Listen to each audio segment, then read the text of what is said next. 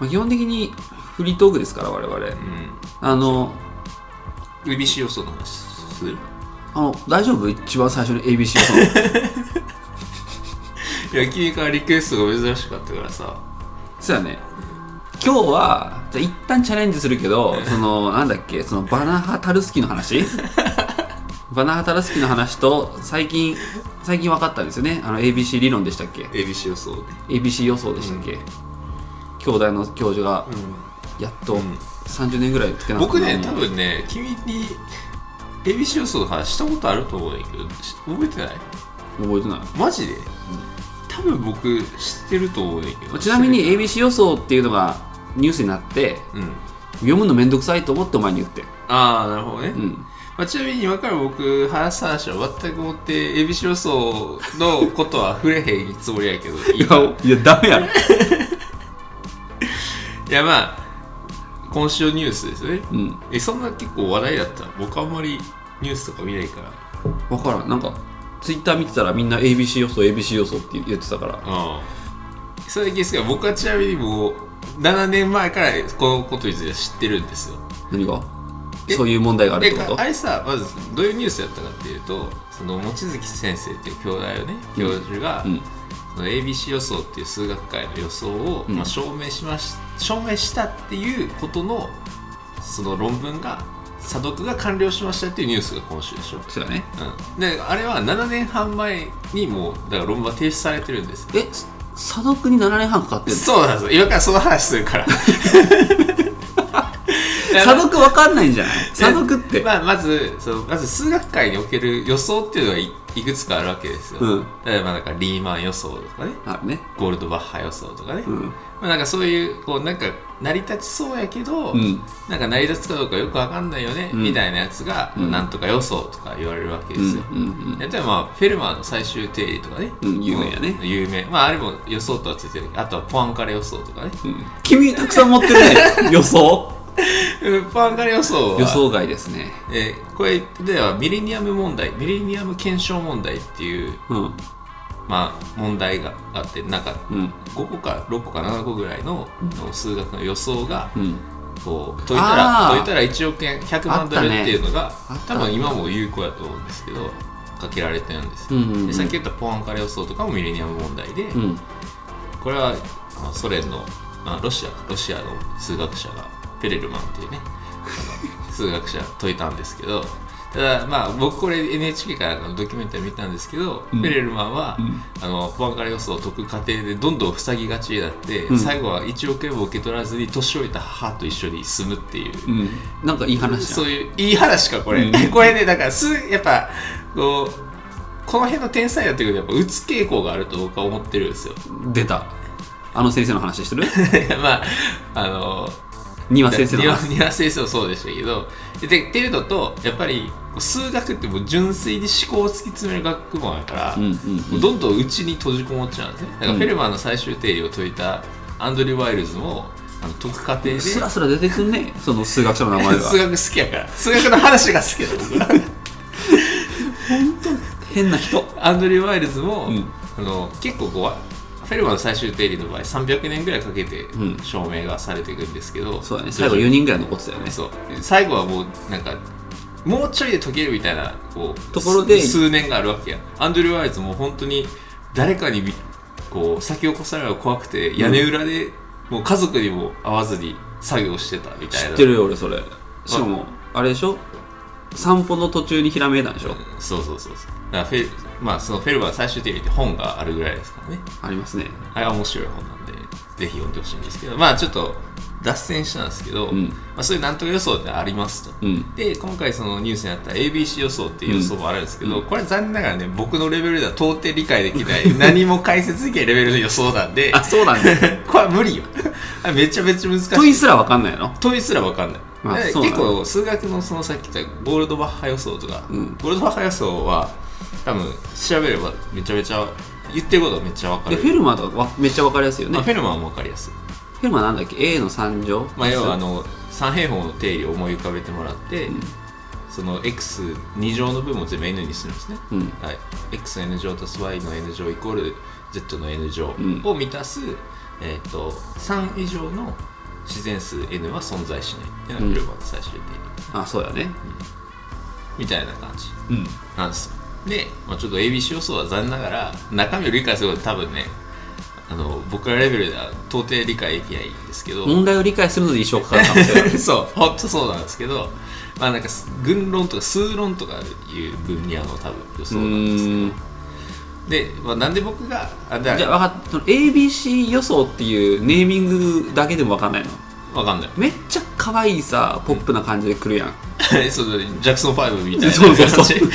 ABC そうそう。そんなかん可愛らしい名前が作ってるのに分からへんの。も 分からへん。う嫌だ嫌ですね。すごく嫌いですねこの感じ。まあでもそうね。えまあミレニアム問題の中にも PNP 問題っていうのもあるんです。PNP 問題？これもね全く理解できない。中身は まあそれがその論文を、まあ、ずっと未未解決の問題だったんですけど、うん。ABC 予想っていうのが、で数学界ではそういうのをそうこう証明していくっていう作業がまあ行われてるんですよ。うん。で今回望月先生もうん。7年半前に証明をしたっていう発表をしたのね、うんうん。ただ、まあ、科学科学界その数学も含めてうん。全部そうですけど、まあ本当に証明なんかっていうのを誰かがうん。こうセカンドオピニオンじゃないですけどそりゃそうよ。第三者的な視点でもう噛みましたね。第三者的な視点で、うんうん。えっと確認作業をする。それが査読ですよね、うん。でその査読が、まあ、7年半かかりましたよっていうまあだからそれはもう激務もう上でやってるからね。もうと果てしなくレベルの高い話をしてるわけでそうそうそう。これまず僕はその、まあ、数学の話は好きやから、うん多分その7年本当に7年半前に ABC 予想を解いたっていう時点で僕はもうそのニュースはキャッチしたんですよ。確実に、うん。で多分君に話してないかなだからその時にそのこうそのね AB まあこれだけ覚えとけばこう語れるっていうワードがあって、うん。その ABC 予想を今回、うん。こう証明するにあたって、うん。望月先生が、うん。こう持ち出した理論があるんですね、うん。それを宇宙際対比ミラー理論っていうんですよ、うん。あなんか言ってたね君は なんか LINE 上で君は。宇宙際対比ミラー理論宇宙際対比？宇宙際って要はえっと英語を直訳してるんですけど英語はインターユニバースで対比ミラーセオリーみたいな感じだと思うんですよ、うん。だからこれを使って ABC 予想を証明したっていうのが、まあ本当にざっくりした回数ね、まあ、ただ宇宙際対比ミラー理論が何かっていうのはこれは ABC 予想以上に理解ができないっていうことを 付け加えとかないといけないですけど もう何もわからないことを話してる？よこちら。これまずねその望月先生がいかにうん。尋常じゃないかっていうのをそうだね。ウィキペディアで見てほしいんですけど ちょっとこれ今ウィキペディア僕開いてるんですけどね。うん。あの望月先生ってか顔見ました？ニュースで。見ました見ました。すごいなんかこう人の良さそうな、うん。優しそうな先生でしょ？あの人普通のおじちゃんよね。普通のおじちゃんなんです。あの人あのほぼ日本で住んでないんですよ幼少期。5歳で日本を離れて以降一瞬中学時代につくこまに戻ってるらしいですけど、なぜか中つくこまに1年だけ通ってるんですけどそんなことできんの？わかんないです。突っ込まって。それ以上それ以外はもうずっとアメリカにいはったんですね、はあ。うん、でこれ尋常じゃないことがここにさらっと書いてるんですけど、うん。あの16歳でうん。プリンストン大学にいらっしゃってます、16歳で。16歳でね。はいで16歳か。16歳って言ったら俺がブレイクダンスでやった頃ぐらい。もうその年の頃はで、うん。あのかの有名なプリンストン大学に、うん。まあ知らへんもんなプリンストン大学なんて。本当に？聞いたこともない。あ当時？10 16歳なんでもうアインシュタインもいましたっていうプリンストン大学にね。もう多分こう数学史っていうかその科学の世界では理系の世界でありが理系の世界ではもうありますよね。一番いいぐらいのあそういうことです大ね学ですねで19歳で、ん。あのまあ16で入ったから、うん。まあ、19でまあ卒業かなと思いきや、うん。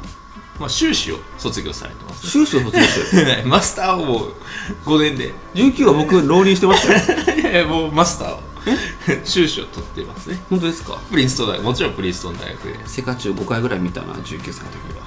で23歳で、あの博士課程を修了している、あ博士課程。はい、もうドクターまでプリンストン大学で、まあまあ、PhD ってやつですね。はい海外風に言うはい。はい。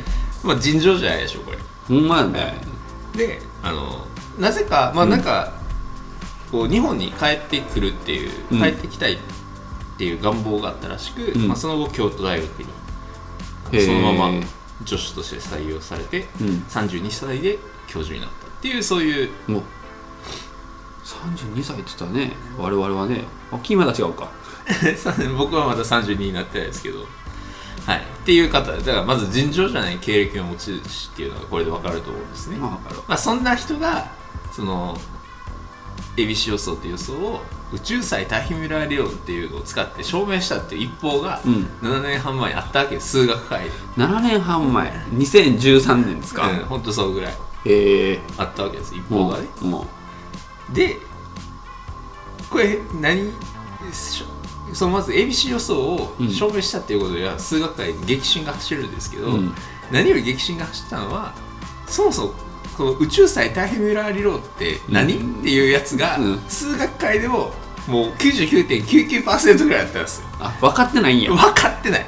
でだからこれ今から査読に入りますってなったんですけど査読できる人本当に一人もいなかったんですね当時、だからこれは査読に相当時間がかかるっていうことを当時から言われてたんですけど、うんうんうん。宇宙そもそも名前が謎じゃないですか。まあ数学の話してるのになんで宇宙って出てくるんですかみたいな感じでしょ。うん。宇宙祭って宇宙フェスティバルみたいな感じだからな俺の中で今。そのその国際の際インターのねインターの宇宙祭とかいう意味がわからない理由。しかも大変ミラーは僕由来もわかんない宇宙際でししょ？宇宙際？宇宙際です。宇宙際大気ミラーそう。でその当時これどうやってじゃあ進めるのかっていううん。ことになった時に、まずはその宇宙際タイヘミュラー理論を、うん。こう分かる人を増やす作業からしないといけないわけです、まあでこの望月先生のこれじゃあでも誰がそれ知ってんねんってなったら、うん。望月先生はもちろん分かってるんですけど、望月先生の弟子弟子みたいな人が、うんこの兄弟にいるんですね、うんうんうん。その弟子たちが世界にを飛び回って、うん。なんか世界中講義をして、うん。宇宙際タイムラ理論っていうのはこういうものですよっていうのを、果てしな。まず教えていって、それで理解した人が今回多分査読をしていったんです。あそれで今回7年半かかったんですけど、うん。僕がその当時こう目を見張ったのが、うん。その望月先生のうん。弟子っていう人がね、うん。うん。これちょっと皆さん多分グーグググったら出てくるので、見てみてほしいんですけど、うん。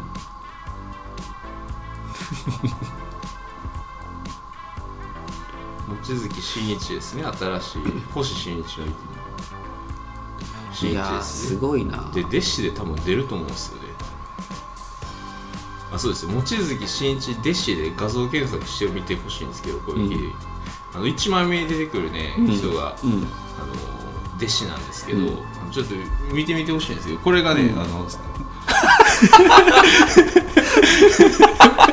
陶芸家や 陶芸家。これね望月先生の弟子が今必死に国際宇宙祭大変見られるいや弟子の方が老けてない？大丈夫？ちょもう一回見せてくれ。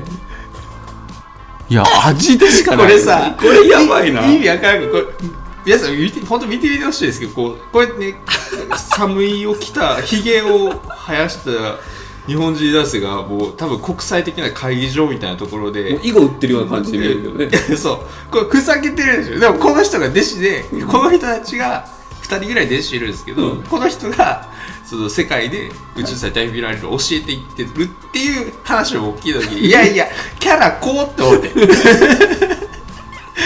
そのプリンストン大学を23で修了した人の弟子がもうほぼ本当ほぼ陶芸家。ほぼ芸術家。芸術家。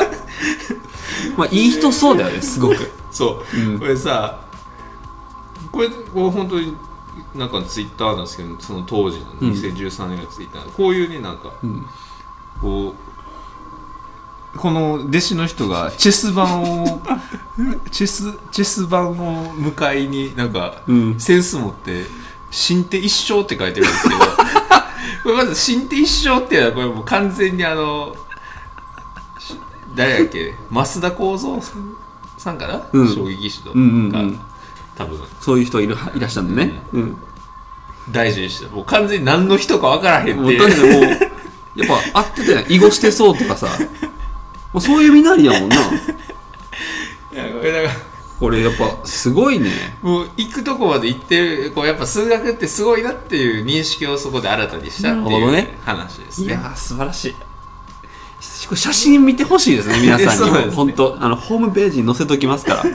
写真すごいね、うんこの人が、まあ、ググってもすぐ出てくるんでしょ、望月真一弟子で画像検索したら一番出てくるやつが、まあ確かにこう普通に笑っちゃうね。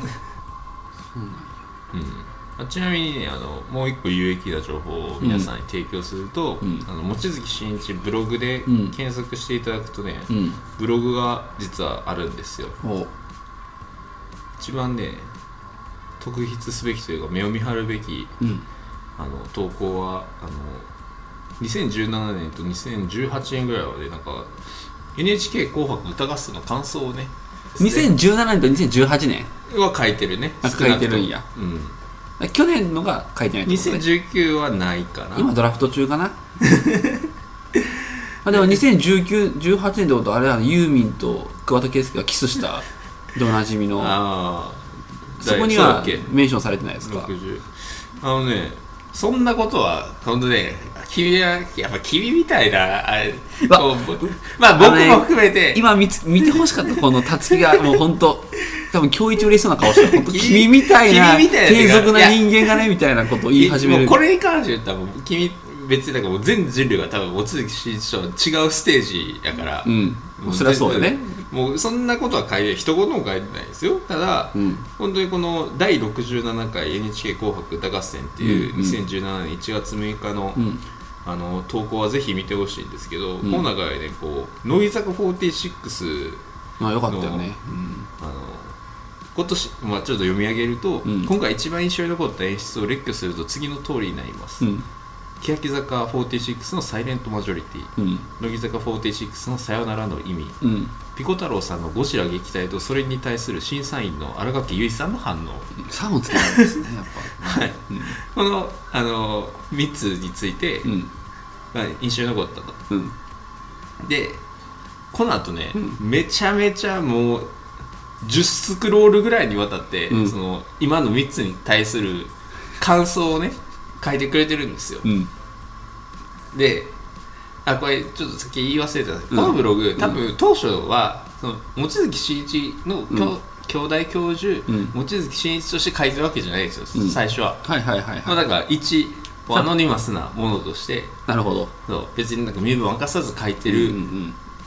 ですけど、楽しい時だねうん。まあ、だからほとんど投稿もしないんですけど、うん。あのさっき言ったみたいにこの欅坂とか、乃木坂の,、うん。そのパフォーマンスについて書く中で、うん。あの僕も全部全然読んでないですけど、うん。太字でね、うん。途中太字が出てくるんですよ、うん。そこが、うん。メッセージの内容は、うん。宇宙際タイミュラー理論の内容を筋書きに見事に対応している。一般に個人がどの程度社会の主流イコール群れについていくべきでどの程度我が道を行くべきか。つまりこの2種類の方針の緊張関係や最適なバランスというのはある意味人類社会の永遠の課題とも言えますが宇宙際タイミュラー理論の数学的内容の重要な部分に対応しているとも言えますっていうこっから。なぜか その坂道グループの なんか歌歌歌歌からうん。もう一気にもうすごい高次高次元っていうかもうなんかもう次元ないよね。もう分かんないよね。宇宙際タイミュラー理論もうこれでこれでいかに宇宙際タイミュラーが理解不能な原理かが分かると思うんですけどもうこの後もうなんか群れとか対称性とかシータリンクとかなんかバーって出てきてまあちょっと興味ある人は見てみてください。であの最後に、まあ、そうやってうんめっちゃ感動したうん。自分の考えた宇宙際タイミュラー理論に、うん。まあ対応してるっていう、ねうん。ことをその歌詞がねうん。対応して、まあそんなつもりはさすがの秋元先生もないと思うんですけどさすがのせいもないでしょうね。ないと思うんですけど、まあ、最後にここまで来ると改めて指摘するまでもないと思いますが、うん。上記のような観察は世界広しといえども私以外の人間が考えつくとはちょっと信じがたいという状況を考慮すると、うん。まあ、身元を隠す努力をすることは意味がないと言わざるを得ませんっていうので終わるんです、あそっから自分暴露してい まあそりゃそうやろ そりゃそうやろな。大変。今日も果てしなく難しい話やったな